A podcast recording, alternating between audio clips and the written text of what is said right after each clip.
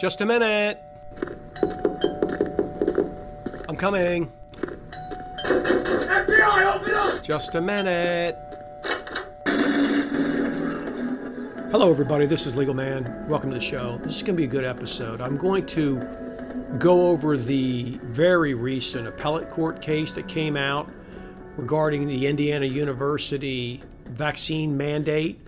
So it's the very first appellate level federal case talking about vaccine mandates and whether or not you can require them. And of course, they said that you can. uh, anyway, people who don't know me, I'm a lawyer. I've practiced for more than 30 years. I'm America's most trusted and beloved lawyer because I tell people the truth, even though I piss a lot of people off with it. And I'm a self certified master practitioner. I gave myself that award almost 20 years ago. I definitely earned it, and I earn it every week. I'm quite sure of that. So, all right, let's go ahead and get the show started. It does run a little bit over. So, I wanted to do a show because the appellate decision in that Indiana University case came down. And that's the case where Indiana University is requiring vaccines in order to return. And of course, that was objected to, and the lower court denied their injunction pending an outcome of the case. And now, technically, the appellate court has now denied the request for the injunction. It doesn't mean that the case has been finalized and that the Indiana University wins, but in light of the way the standards are and the light of the findings we've already seen, the university is going to win. It's moving forward. It's really just a matter of procedure, but the case is so obvious. But procedurally, where we are is case filed, requesting injunction pending an outcome, so that the kids could still go this fall. Injunction denied. Now the injunction denial was appealed, and that appeal was also denied. So the injunction is not going to occur, and you're going to have to get a vaccine in order to go to Indiana University starting in the fall. And in all likelihood, like I said, by the time this case is completely actually over, the students are all going to be required. It's just obvious as hell. And there's just a ton of stuff around it that was so funny and interesting to me, mostly because it's just all just perfectly fits with exactly what I tell people the way the system works and how this is all going to break out. And in fact, Indiana has a new statute that prevents vax passports, just like Florida and Texas. And look what kind of protection it provides. It doesn't provide jack shit. You have to go get a vaccine in order to uh, go to the university. It's true they can't require proof. the exception now has been that you have to attest. You make you have to in effect swear that you had the vaccine. So if you do it improperly, that's even worse because now you're going to be stuck with a perjury charge. They're going to kick you out of the university for sure and in all likelihood they're going to come after you in some kind of prison thing and if you think you want to be a doctor or a lawyer or anything else in the future you lie about that attestation and you get caught you're screwed it's over. You've just screwed yourself. You're never ever going to be able to uh, get licensed. Because they have all sorts of what they call uh, moral qualifications. And when you have a crime like that or a problem like that where you've lied about something, they always use those to deny any kind of certification and licensing. So the so-called statute that doesn't allow vax passports that everybody runs around acts like some big protection, it doesn't do shit. It's not providing any protection. Nobody's providing any protection. That's all lies. That's just a fantasy. It's a game. That's it. And the opinion itself is I mean, it's short. It's I mean, it's really short, and so I may end up reading all of it. And I'm going to attach it, of course, because I like to attach it in case people have an interest in, in reading it themselves. And and lots of times people do like to read it themselves, and I I encourage people to read things like this once they kind of understand what they're looking at. And hopefully, after listening to the show, you would understand. But this thing was decided on uh, August 2nd, which is yesterday, and I'm going to go ahead and put it in on Thursday's show. And that's why I'm doing it, even though I had some other stuff I was thinking about putting in. I thought this was a good one. And so you have kids, some of whom are going to request a religious exemption because all these places are providing this religious exemption and the health exemption thing, which I've talked about before. And the reality on all of that is those things are all going to get narrowed down and you're going to have to make all sorts of attestations in that too. So you're not going to be able to just put it in there with a little laminated card. It's not going to work because eventually, over time, they're going to start checking on all this stuff. And if you ever go for, like I said, any kind of serious licensing, they'll do investigations of this stuff. And if you get caught, then you're screwed. Your entire career will be built on the head of a pen that at any time can get tipped over. And so it's not going to work. See, none of this stuff, none of these avoidance techniques are going to work over time. People think they will. All these people run around. The same people who were telling me all about crimes against humanity and all this crap, they don't understand how the system works. See, they've been lied to so long. They're so misled by constitutional conservatives their whole life. They have no idea how the system actually works. and if you understand the way it works like I do, and I've explained to people, and I continue to explain to people, well, then you can know that outcomes like this are clear. And this is an interesting case. So, like I said, I'm going to. I'm going to start. I'm going to go ahead and read a little bit of it, and then I'm going to talk about it. So, here's what the appellate court said after the district court had said, no, you're not entitled to an injunction on this, and you're not likely to uh, win on the merits. All right, here's what it says. Starting next semester, all students at Indiana University must be vaccinated against COVID 19 unless they are exempt for religious or medical reasons. Just like I said.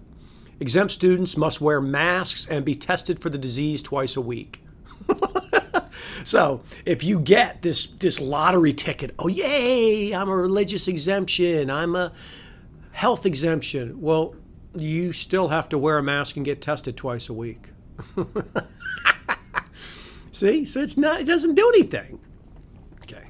Eight students contend in this suit that these conditions of attendance violate the due process clause of the Constitution's 14th Amendment.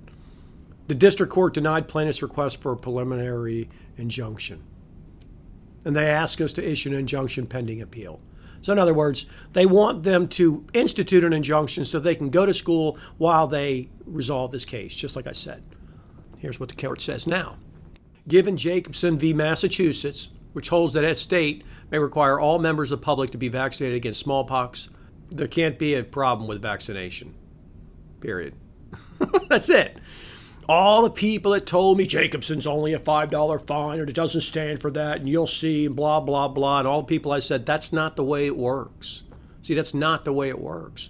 That Jacobson case, which is a joke from 1905, it's just a piece of crap. That's it. It's over. It's done. You get all sorts of vaccines they require now, smallpox and all this other stupid crap they dream up. Doesn't matter the efficacy and all the other stuff as I've gone through with people. That's the basically the entire basis for the opinion right there. So here's what the court continues. Plaintiff asserts that the rational basis standard used in Jacobson does not offer enough protection for their interest, and the court should not be as deferential to decisions of public bodies as Jacobson was, but a court of appeals must apply the law established by the Supreme Court. Period. this is what I tell people. See, it doesn't matter. They, they chose this randomized, dreamed up, rational basis test, which just means the government can do anything they want. And the simple fact is that the appellate court, just like the district court, are bound to that decision. That's it. And they're only bound to it not because the Constitution says they are. They're bound to it because there is a U.S. statute that binds them to it, just like it binds a district court to the appellate court that's within its circuit. They must follow it. That's it. Now, of course, they they differentiate crap and they dream it up and they ignore it whenever they want to. But whenever they want to rely on this as cover, this is what they do. And this judge doesn't even go into a whole bunch of stuff. He just makes it very clear. Look, Jacobson says that there's no constitutional problem with requiring vaccines. That's it. There's nothing else to say. There's nothing else to discuss. And he doesn't bother discussing anything else because there's no constitutional problem with it. That's it. that's, that's it. See, that's all there is. All the other shit you hear on the internet and everything else, it's all crap. It's all crap. This is what is going to actually happen. So, you know, I've done the show that showed the DOJ, I did the Methodist District Court case, and now I'm showing you an appellate court case. And I guarantee that the Supreme Court, what will happen with that is that there'll be some kind of hokey, phony, baloney uh, dissent that will not carry the day, that will discuss all sorts of stuff that the stupid constitutional conservatives will run off and jack around and raise money on. This stupid language, it doesn't hold any uh, water at all, it doesn't hold any weight at all. That's what'll happen. All right, let's continue on with this opinion. Plaintiffs invoke substantive due process under Washington v. Glucksberg and other decisions. Such an argument depends on the existence of a fundamental right ingrained in the American legal tradition. Listen to that shit. Listen to that ridiculous standard. Just some made up, cooked up Barnum statement. Can mean anything. Yet, Jacobson, which sustained a criminal conviction for refusing to be vaccinated, shows that plaintiffs lack such a right. to the contrary, vaccination requirements, like other public health measures, have been common in this nation. That's it. That's it. All this stuff about Fauci and this, and it's not a vaccine. And it's a, none of that stuff's going to come in. See, none of that stuff comes in. They just take the official narrative about whatever the FDA and the CDC say. That's what's assumed to be true. They bring it in, they compare it to this made up set of Barnum statements that they have, with a made up set of standards that allow the government to interpret it any way they want, and that's it. And now they just say whatever the Supreme Court says, well, that's what they're bound to. Well, they are because they're bound by statute to it. But again, it's just a made up thing.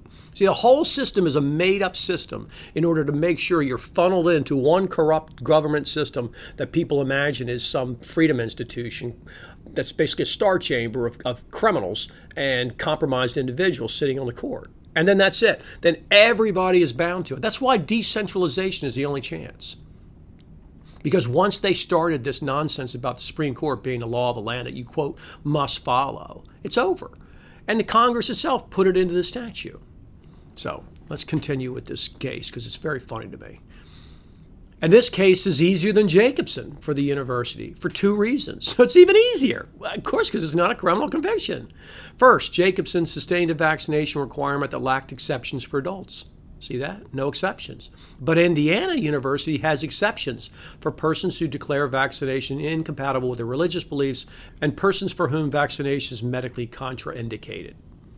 The problems that may arise when a state refuses to make accommodations, therefore, are not present in this case. See that? See, so this phony baloney religious exemption thing that they're going to put out there, where you still have to run around and wear a mask and get a stinking swab shoved up your face uh, twice a week, and anytime you get a false positive or a phony baloney result, you have to stay in your room and all. That's all okay. See, all of that's completely okay. just, there's nothing there. Okay. So now they've, they've created all these exceptions that don't do anything. They don't really protect you in any way. Indeed, six of the eight plaintiffs have claimed the religious exception, and a seventh is eligible for it. These plaintiffs just need to wear masks and be tested, requirements that are not constitutionally problematic. Got it? So, making you wear a mask, that's not constitutionally problematic. Forcing someone to shove a Q tip up your nose and scrape the bone the, near your brain, the back of your nasal cavity, that's not constitutionally protected. This is what's so funny to me is that it's just so blatant and obvious how phony the system is. And yet, I'm telling you, these constitutional conservatives will continue to go out there and push the load of shit that they do. Second, Indiana does not require every adult member of the public to be vaccinated, as Massachusetts did in Jacobson. Vaccination is instead a condition of attending Indiana University. People who do not want to be vaccinated may go elsewhere. Many universities require vaccination, but many others do not. Plaintiffs have ample educational opportunities. Got it? Now, this one, of course, is absurd because I saw an article, and I think I'll attach it, showed that 500 different universities are already requiring this vaccination shit. but here's the deal this is just like the Methodists. It's not required. You just don't have to go there. Oh, it's a state university? Oh, so what? Doesn't matter. Oh, so they get state funds? It doesn't matter. This is the fake private business kind of argument. it's always the same. See, they have ample other other opportunities they can go and pursue. Okay, well, so what if all the Ivy League schools start requiring it? Well, you're blocked out of all sorts of other schools. if you don't go to an Ivy League school? What if all the basic good schools all start requiring? It? Now what? So your entire career is basically just short circuited from day one. See, that's the way it really works. This is the way the system really works. All this blather about rights and constitution, we have to get organized and make phone calls, it's all bullshit. See, it's all total bullshit. okay, let's continue. Each university may decide what's necessary to keep other students safe in a congregate setting. keeping them safe. There's no discussion. There's no analysis of anything else.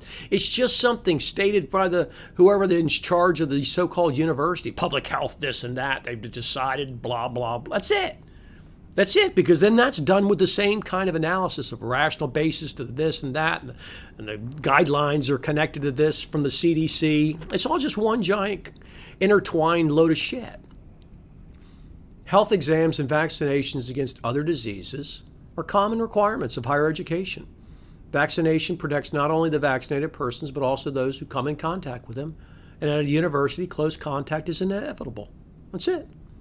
There you go. That's it. There's no discussion about whether it's a vaccination, whether or not the vaccine works, whether or not that thing's even risky.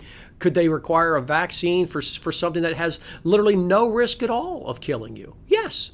That's not part of the analysis because that's the way the system's set up. Listen to this. This is one of the funniest, most ridiculous, absurd analogies the court uses. We assume with plaintiffs that they have a right in bodily integrity. They also have a right to hold property. Yet they or their parents must surrender property to attend Indiana University. so he's just saying, yeah, you have a right to bodily integrity. So what? It has nothing to do with the fact that you just can either attend Indiana University and give up parts of it or not.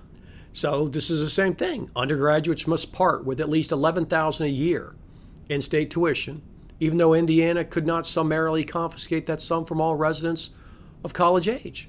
See? You don't have to go to Indiana University. You don't have to pay the money. Sure, you have a right to keep your money. Sure, you have a right to bodily integrity. Oh, but wait, also, all of the things that government requires a university degree in order to get like being a lawyer and a doctor and engineer and all these accountants and all these other things and these jobs that all require it and certifications that require minimum educational standards that the state all sets. No discussion of that. See, so the state can set all sorts of requirements and standards that you have to get this university degree, and then they can just say, well, you don't have to uh, take those jobs. it's just okay. You don't have to take the job, and so you don't have to go to the university, and so you don't. But you're just completely marginalized from any participation in society. And see, that's what's going to happen, as I've told people since day one. uh, let's continue. Other conditions of enrollment are normal and proper. The First Amendment means that a state cannot tell anyone what to read or write, but a state university may demand that students read things they prefer not to read and write things they prefer not to write. Got that? a student must read what a professor assigns, even if the student deems the books heretical, and must write exams or essay questions as required. Got it? A student told to analyze the role of nihilism in Dostoevsky's The Possessed, but who submits an essay about Iago's motivation in Othello will flunk. Got it? You just have to comply with whatever it is they tell you. And that's what I'm saying. That's why the system, that they're never going to issue some national mandate you have to do it. You're never going to because it's just going to be death by a thousand cuts using these kinds of systems where it's like, well, you don't have to do that. It's, they're not actually coercing you because you don't have to do it. Well, how many different things have to be eliminated out of your options before it's coercive? and see when they set the standard up itself that they have the right to set these other certification requirements and to give the university and you have to be has to be an accredited school and all these other things that are all massively interrelated. All those things are just ignored.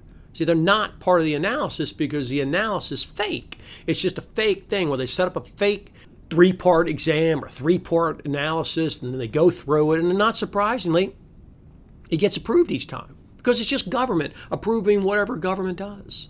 And the government itself, all these little government judges and everything else, people think they're sitting there and judging based upon analysis and justice and the Constitution and all this other stupid shit. Now that's what's happening. All they are there to do, they are functionaries who are there in effect to produce a result that the state likes. That's it. And all the system has been set up to produce exactly that. See that? That's it. Here's how he concludes in his final paragraph. If conditions of higher education may include surrendering property and following instructions about what to read and write, it's hard to see how a greater problem with medical conditions that help all students remain safe when learning. you got that? So it's how can you have a problem with uh, with safety? See, it's all about safety. Safe, keeping people safe when learning. I mean, listen to that sentence. If conditions of higher education may include surrendering property and following instructions about what to read and write, it's hard to see a greater problem with medical conditions that help all students remain safe when learning. So that's it. It's all about this safety thing. The fact that they don't think it's safe, that's irrelevant because the state has deemed it to be safe. And that's it. Once it's deemed by the state in this magical deal where you don't actually get to confront any of the evidence, it's over. And that's what I've said since day one. See, the system is not constructed, and none of these new laws about vax passports or anything else, I've already covered two of them, show anything. They're not going to do anything. See, they're not going to do anything because all the stuff that's missing from there that I go over in those shows is the real thing that's needed. That's how you actually get some kind of defense of rights to the extent you ever even can against government in a government court. But there's absolutely no personal liability for these people in government just making shit up, and none of the actual data is ever challenged. All right, let's finish up this paragraph. A university will have trouble operating when each student fears that everyone else may be spreading disease. Few people want to return to remote education, and we do not think that the Constitution forces the distance learning approach on a university that believes vaccination or masks and frequent testing of the unvaccinated will make in person operations safe enough. The motion for an injunction pending appeal is denied. Do you hear this? just an assumption that the Constitution and the government can all be involved in this kind of education crap. Hi, it's Legal Man. I hope you're enjoying the show. If you appreciate the unique insight and information I provide, then go over to my Patreon account for The Quash and become a member. I have bonus shows and material, early access, and it's a good place to meet like minded people. I have people ask me all the time, What can we do, legal man? Well, start by voting with your pocketbook. It's the only vote that really counts. Support things that tell people the truth. Getting people to understand the truth is the only solution we have to this insanity. Look, I get it. There are a lot of people who can't afford to support my show with money. But there are a lot of people who can. And if you can and you like the show, you should support it. That's what free markets look like. The people running this scam, they have unlimited funding. I don't have support of that system. In fact, I get harassed because I tell people the truth that they don't want the people to know. So we have to stick together. So go sign up. Now let's get back to the show. Just an assumption that the Constitution and the government can all be involved in this kind of education crap. The government has no basis to be involved in any of this education crap. The federal government gives these kinds of institutions huge amounts of money. None of that's ever discussed, see? It's just an assumption that the state has the right to do all these things and then to make the decision about whether the state's allowed to do these other things. All of this stuff is just all the stuff that's assumed in. And that's why these things never, ever, ever work. It's why every single time they will always produce the results I tell people they will. And why the constitutional conservative analysis doesn't work. Believe me, I used to believe it all the time. I used to believe the same stupid constitutional conservative crap until I actually started practicing law for a few years. And then I was like, well, hold it. This is kind of weird. And then by the time I got burned a bunch of time in the courts, I was like, well, hold it. And then I started understanding. And then once I really read Spooner, then that really opened my mind to these concepts. And I've just I've just parsed it out and I know what it does. And just everything they tell you is, is just not true. It's, it's just not true. A case like this, a very simple opinion like this, just shows you it's over. Yeah, you're going to get some rogue court who's going to make some other kind of argument in some form or fashion, but I'm telling you, it'll end up at the Supreme Court. They'll approve all this stupid crap, and there'll be some kind of dissent that everybody will run around and argue about and think it's some kind of thing. And they'll use that to do some more fundraising to make sure we get we got to win the presidency, to win the nominations, to get the right people on the court, and all this other crap. As soon as you're in this box, you've lost. See, as soon as you're in the box, you've lost. And the constitutional conservatives put everybody in the box. They assume the validity of the box. The box itself is the problem. The box, as described by them, is the part that's not true. Supreme Court is not the law of the land. We don't have to obey it. We don't. If we had to obey that, if that was part of the Constitution, you would not need a U.S. statute to make the lower courts obey it. So you wouldn't need it. And you wouldn't need a statute that makes the trial courts have to obey the appellate courts in their circuit. You wouldn't need that if it was part of the Constitution. And nobody would ever agree to this insane setup where one's court, at some time, literally 115 plus years ago, makes some stupid, shitty decision, and now everybody's bound for all times with all these different crazy scenarios.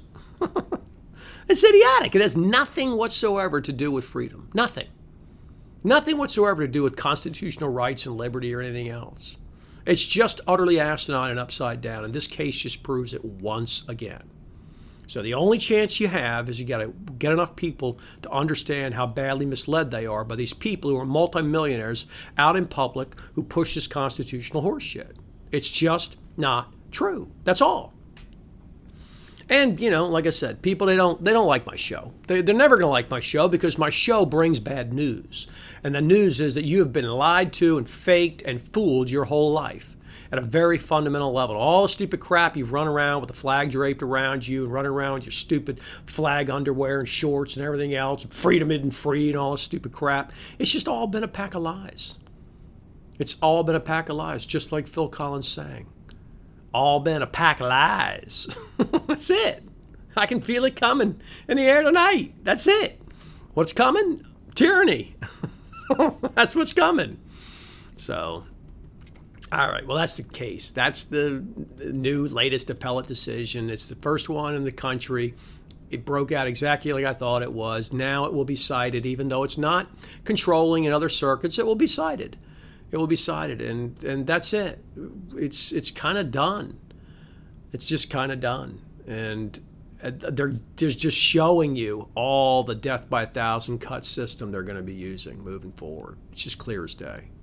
So I wish I had good news for people, but you know I'm not responsible for this system. I'm just not. I'm just here to try to show people there is a way out, and that is we have to get enough people to understand how fundamentally they've been lied to and they have to stop listening to these constitutional conservative blowhards on TV and radio who are multi multi millionaires selling lies, books, and all sorts of other horse shit, just directing people into dead ends.